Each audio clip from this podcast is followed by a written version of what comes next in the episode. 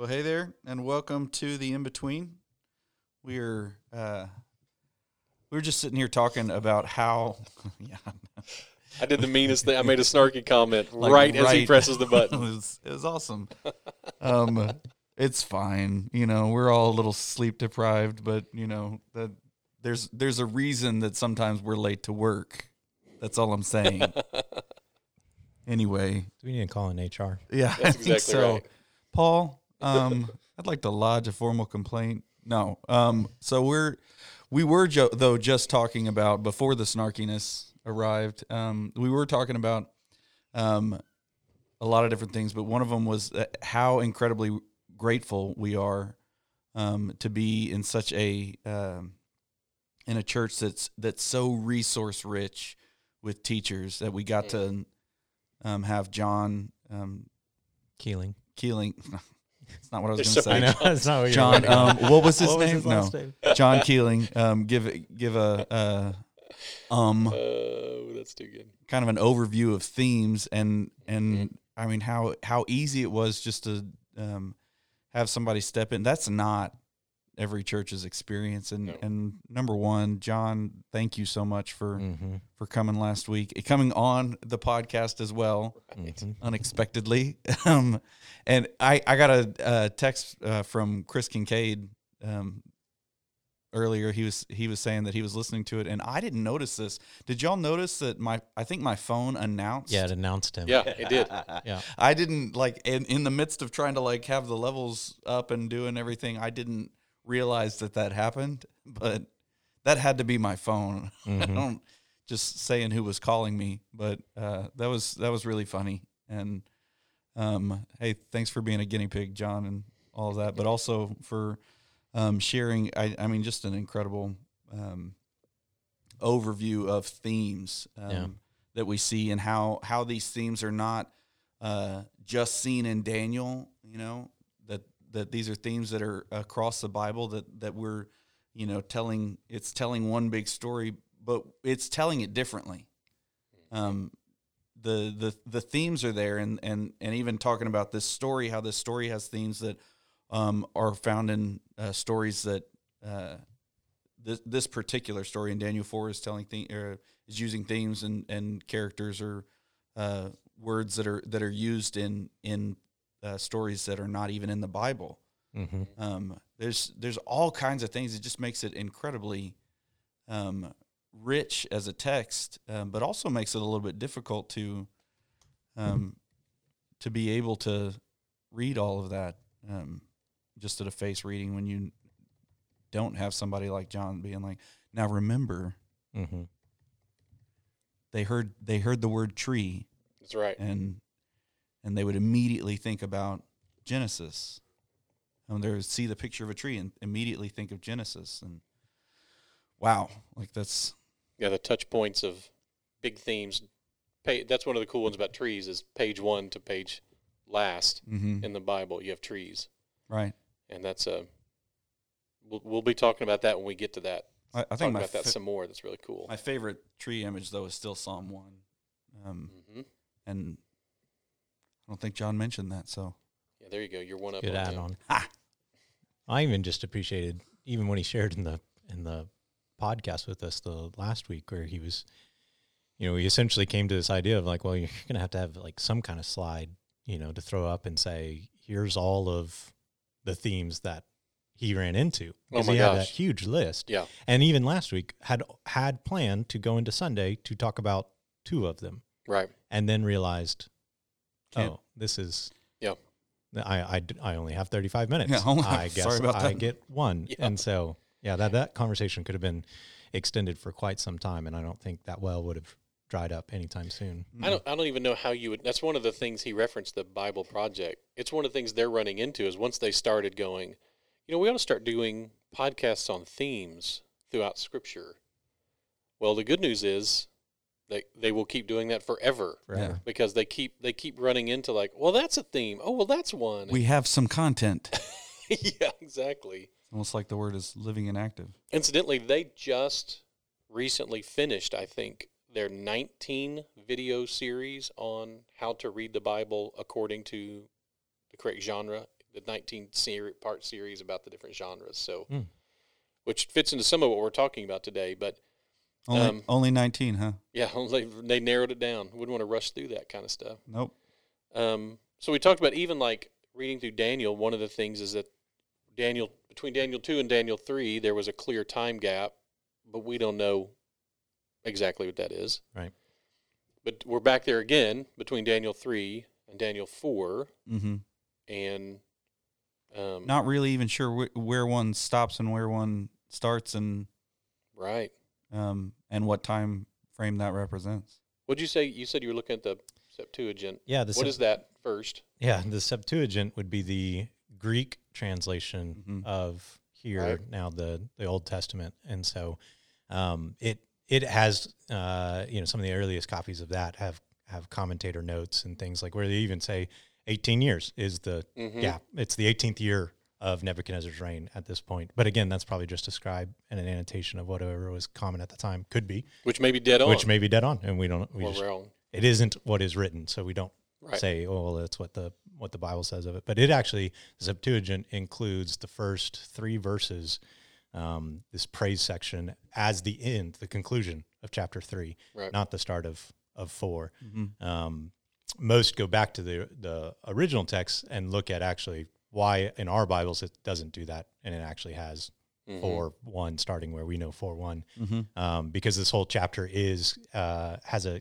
chiastic structure, meaning that it starts in one direction, hits a midpoint, and reverses back in Mhm. repetition. And so um, Daniel Daniel four starts with the praise of God and ends of a praise of God at the end, and completes this chiastic structure, which again is Very a type, Jewish. yeah, a very very Jewish thing, and like you said, Chris, still a little odd to have such a Jewish Yes. structure coming from a decree from potentially a pagan, that Right. Nebuchadnezzar Right, here. right. That this may be the if Nebuchadnezzar truly is the author, and if he's not a believer, this might be the only inspired scripture we get from a pagan that Ooh, there's a God fun conducted. So Hey, I don't know. one. I Or thought about that. or most people then say, oh, you know, like you said earlier, which Yeah. is Nebuchadnezzar going, "Hey Daniel, Yeah, Right, write, right, up a this- decree. write up a decree." That's Anyway. what I had read was the, the and again, I'm still pretty new into chapter four, but that was the one of the first things I saw was a guy saying,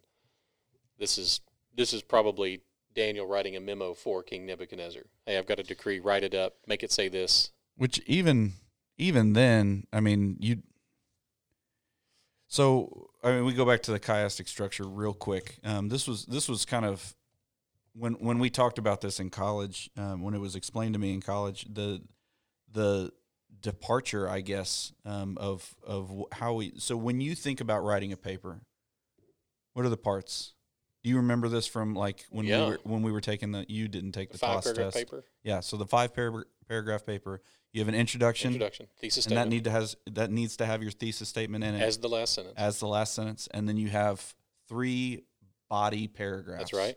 Right? Were you taught um, Tell them what you're going to tell them. which? Yeah, tell them what you're going to tell them. Tell them. Tell them, and Tell then 'em tell them what you told them. Yep. And then you have the conclusion. Right. Okay. So that's that's the way that we Mhm. structure our thought. Like even even in like in debates in um you, we're we're taught how to uh in school you are taught how to um present an argument Right. and this is our presentation that's the way that we present things Right. um in our culture and so the idea that like oh no no no no no no like that's not the way that everyone has always presented their argument Right. so in a chiasm, the the argument is or the the structure is A B C B A or something like that. It's a sandwich where the center point is the emphasized point. Right. You see it a lot in Matthew um, in uh, in that he- he'll have two um, uh, two stories that are a lot alike, but there's a story in the middle that's really important. Right. Or no, it's Mark, Markan Sandwich. Well, Anyway, yes. Mark definitely does it. I definitely I think, does I think all I think of, Matthew, I think Matthew does, does, it as well. But but it's this idea that like no, this is the way that they were taught to make their points. Right. when you're making a point, you make it like this, and it's different than the way that we do it. Well, you think about how um, I'm, I mean, I know that uh, Daniel went to school, uh, school before before he was in Babylon. He wasn't that young Right. um, when he came to Babylon, where he hadn't been educated at all. Um, that would go against what they said that they were taking from Babylon, but or from uh, Israel into Babylon.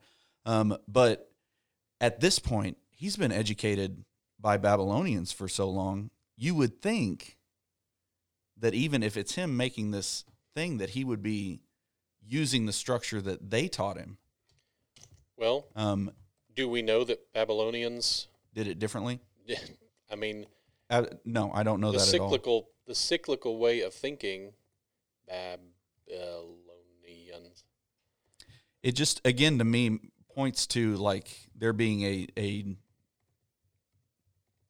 a, a point to it being structured the way that it is and it's and it's more important for us to know i think that that's the structure as opposed to trying to read it the way that we've been taught to read anything Mm-hmm. which is the i mean that that becomes the problem so many times in scripture whenever we're reading it is we're expecting like you've said we're expecting a photograph instead of a painting Right. we're right. expecting uh, or demanding. or demanding we're Yeah. demanding a photo instead of a, a painting we're we're demanding the the conclusion to be the wrap up when when the conclusion can be whatever we're we're demanding that it's uh, that everything is prescriptive instead of descriptive because that's the way we expect a holy text to be like no like all of these are presumptions and you have to know what your presumptions are before you can uh, read it Mm-hmm. um, and know that the the the the intended presumption is what's the hermeneutic uh, rule? It can't mean what it didn't Yeah. Yeah. That's they can't. mean what it never did or whatever It it can't is. mean now what it never did. Yeah, I never did. That's a that's bad. That's that's dangerous. that's eisegesis. Yeah, that's a that's a consequence of eisegesis, at least for sure. Okay, according to Robert F. Smith, Mm-hmm. I, that, know I know that I have Robert, no Robert F. is. Smith, who we all know is the right? authority here. Who is something at BYU? This is my full claim here. He writes about the chiastic structure in Sumerian literature, and that there was one. I would have to read this. I'm assuming this is a doctoral thesis, and so Is it long and it lost repetitive? me very quickly. But um, okay, so we may it may be that there is chiastic structure to the Babylonian writing. Yeah, One of the things, and you mentioned this in the intro, one of the things that we said that is actually here that is reflected of Babylonian literature was this idea of communicating through themes. Yes. Uh, there were certain themes that, again, Yeah. not just themes through within Scripture, but also themes that are outside of Scripture that we know. And one of the ones here that's cited is the Gilgamesh epic, which Yep. is an ancient kind of uh, again his poem, historical, probably the earliest outside the Bible, historical slash um, religious kind of instruction and document that was found in uh, Mesopotamia, and it has. Uh, several themes, and this in that epic, Yep. uh, Daniel 4 presents those same themes. And so we have the images of dreams, the search for fame, the tree, the watchers, and the uncivilized man. Uh, except here in Daniel, they occur in the reverse order than in the Gilgamesh, Gilgamesh epic. But again, this same notion of Yeah. um, this is a style of the time Right. Uh, that he is communicating in. And one of the ways that they would communicate history is in the communication of history through themes, And so- thematic approach. See, the the Western mind then sees that and goes, "Okay, well, it's made up." Right. Well, the, I I can't I can't trust that. You're you're just totally missing the point. Right. Um, it it is how they were communicating what was happening. There was Mm-hmm. there is literally no such thing as modern history 2500 years ago. Right. No one was writing by modern standards of history. No one, almost no one was writing history. We have we have so little. We have Yeah. one or two people who were even making an effort to record what was happening. And theirs is you know, you have Herodotus and, and others, and a lot of times theirs are filled with dramatic language and what we talked actually mentioned in staff meeting the the, the kind of new thought about myth mytho-history. History taught or told through the lens of mythical language. And that's that that it was like that was kind of the way it was done back then. Well, and it it had to be because things that were you think about like the the the cultures that would war against each other and then destroy each other like one of the things that they would do is if there was anything written about their history part of the like subjugation of that people would be to destroy that right Like, and it wasn't was- like it was written on paper that would last no I mean, they, was, we found fragments of rocks. That's it. right and, and but they would try to destroy that per, Mm-hmm. that that people's history and so you had to do you had to pass on your history your um, whatever in a way that people would understand and if you can think about sitting in front of your three year old Right. trying to help them memorize the history of your people there's going to be a lot of repetition Right. and there's going to be a lot of you remember this And themes. and you remember th- you you know it's like this it's like Yep. this and over and over and over again that's the only way that we can It's like the, the example John used in the sermon, and we've done it with. He did it with soundtracks. We've done it with commercials. We've done it with advertisements. That that we can all do those. Um, what was it?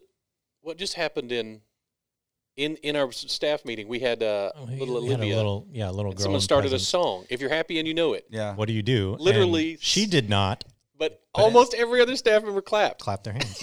it was literally someone was just saying to her, "If you're happy and you know," it," and people who weren't involved in the conversation, wherever we were in the room, kind of clapped without even knowing we were doing it. That's that's how history was. And and again, remember, yes, today we can write it down, we can record it, we can digitalize it, we can whatever.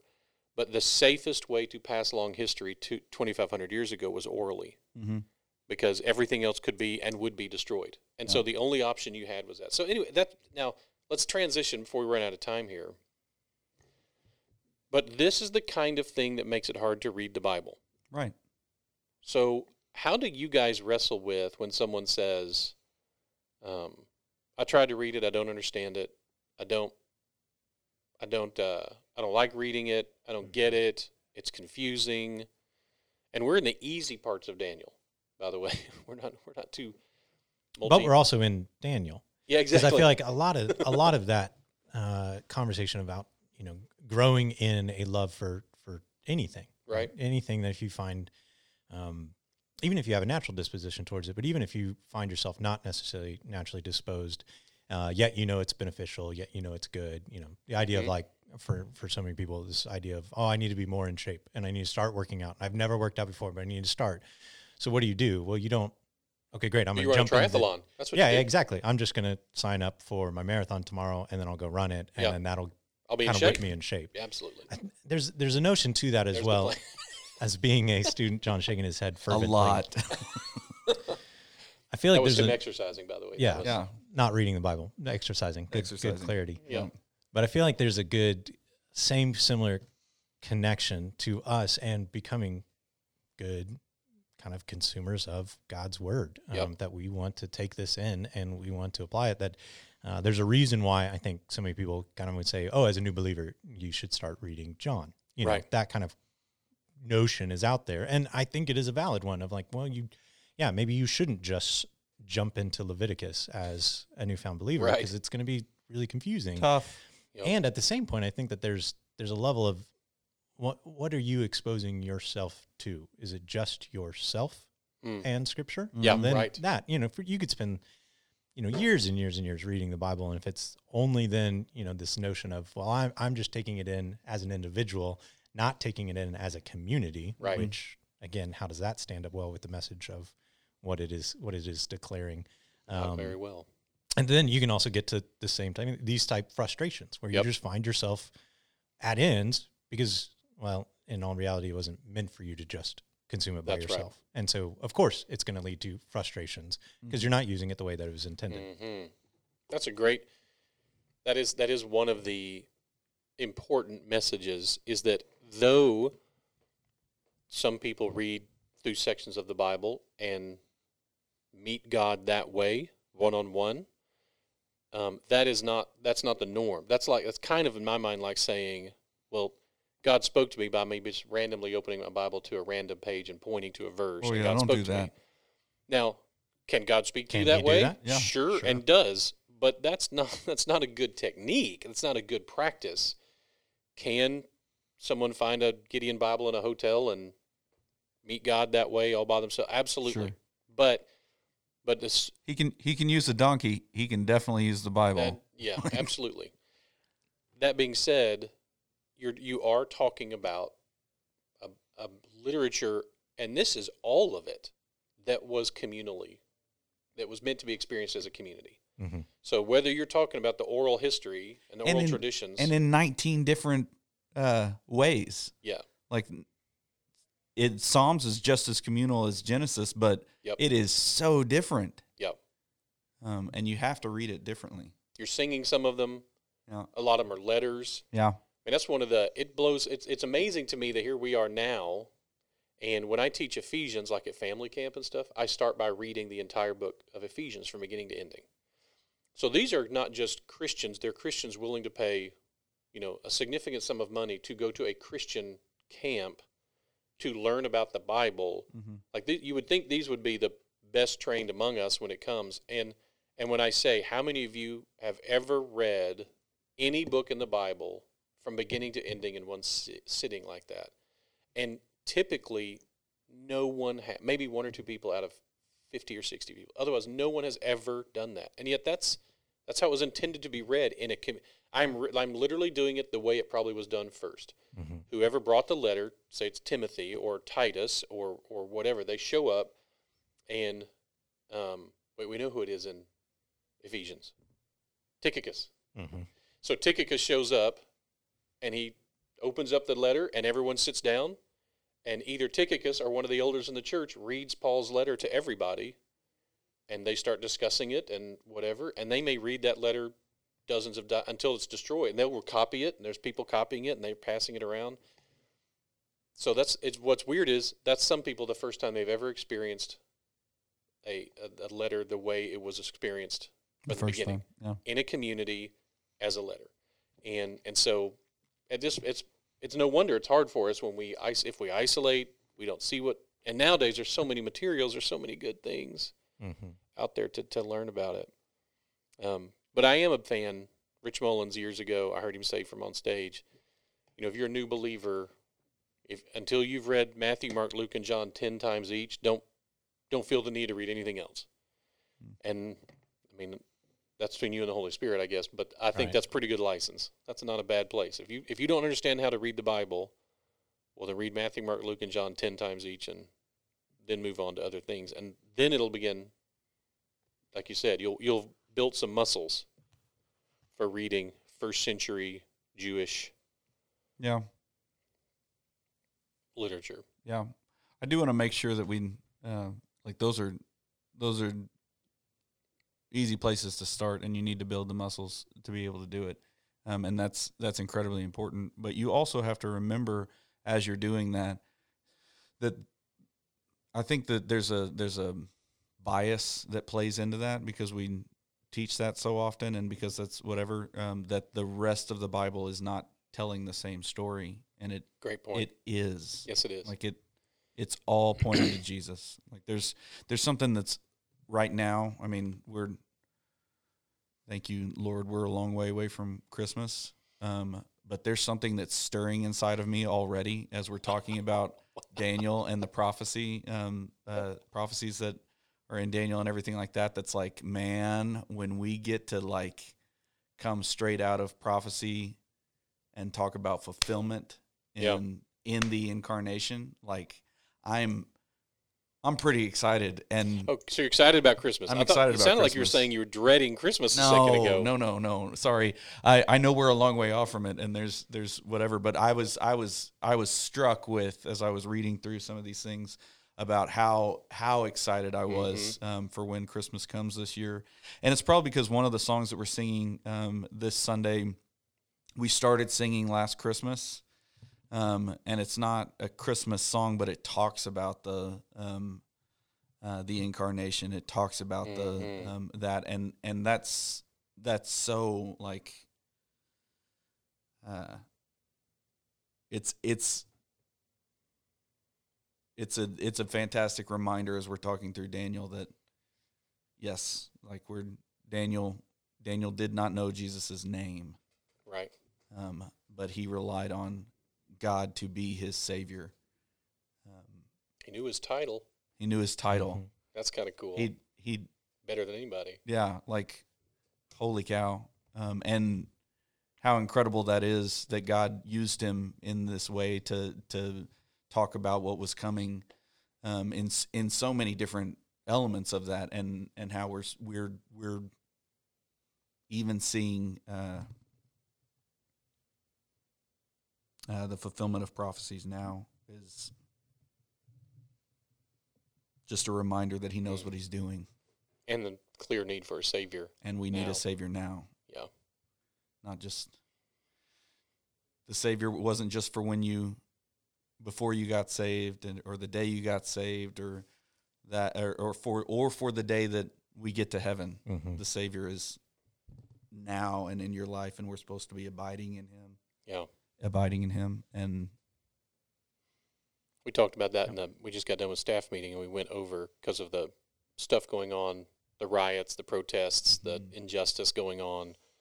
We talked a little bit about those issues in there, and it is it is an encouragement to me. And, and despite the cesspool that social media can be, it is encouraging to me that for the most part, you have these lines drawn in the sand that are not based in reason or rationality. They're not based in that kind of stuff. And then and then we have Christian leaders who do seem to be the voice to step up and say, um, here is wisdom, here is love. They're not in competition with each other. Here is justice, here is grace.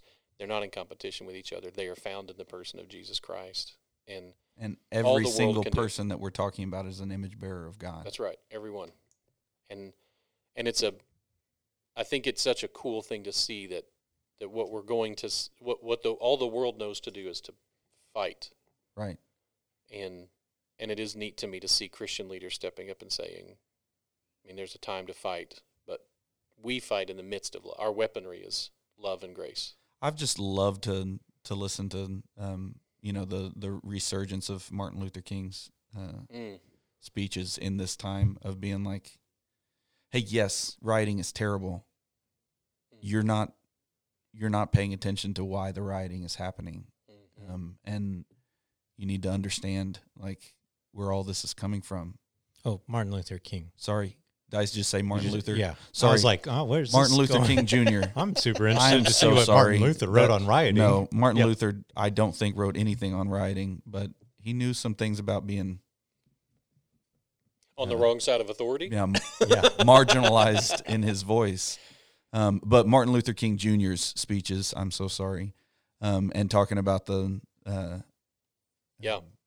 all of that is I, it's it's just a fantastic Yeah, it is. reminder um, that we don't we don't understand each other Mhm. um, and that that goes in every direction. We don't understand each other, and if we're spending our entire energy trying to be understood instead of understanding, I I love the uh, Mm.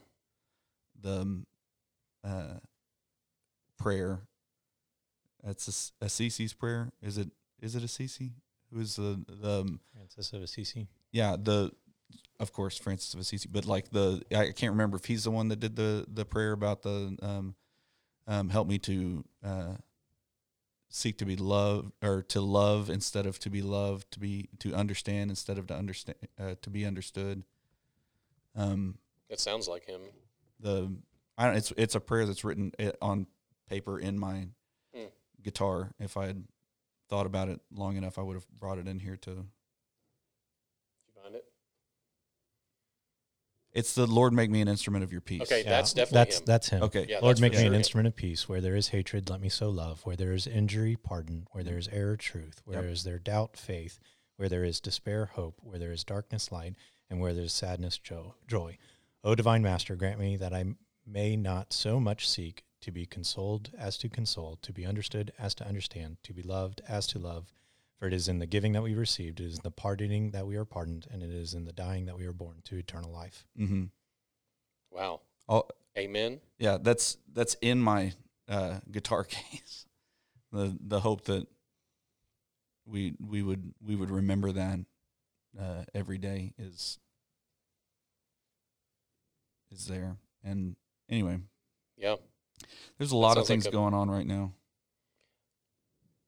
I was like that. I almost said like cue the cue the piano music. That Cue was our piano. closing. That was beautiful. Um, I'm posting that. yeah, it's.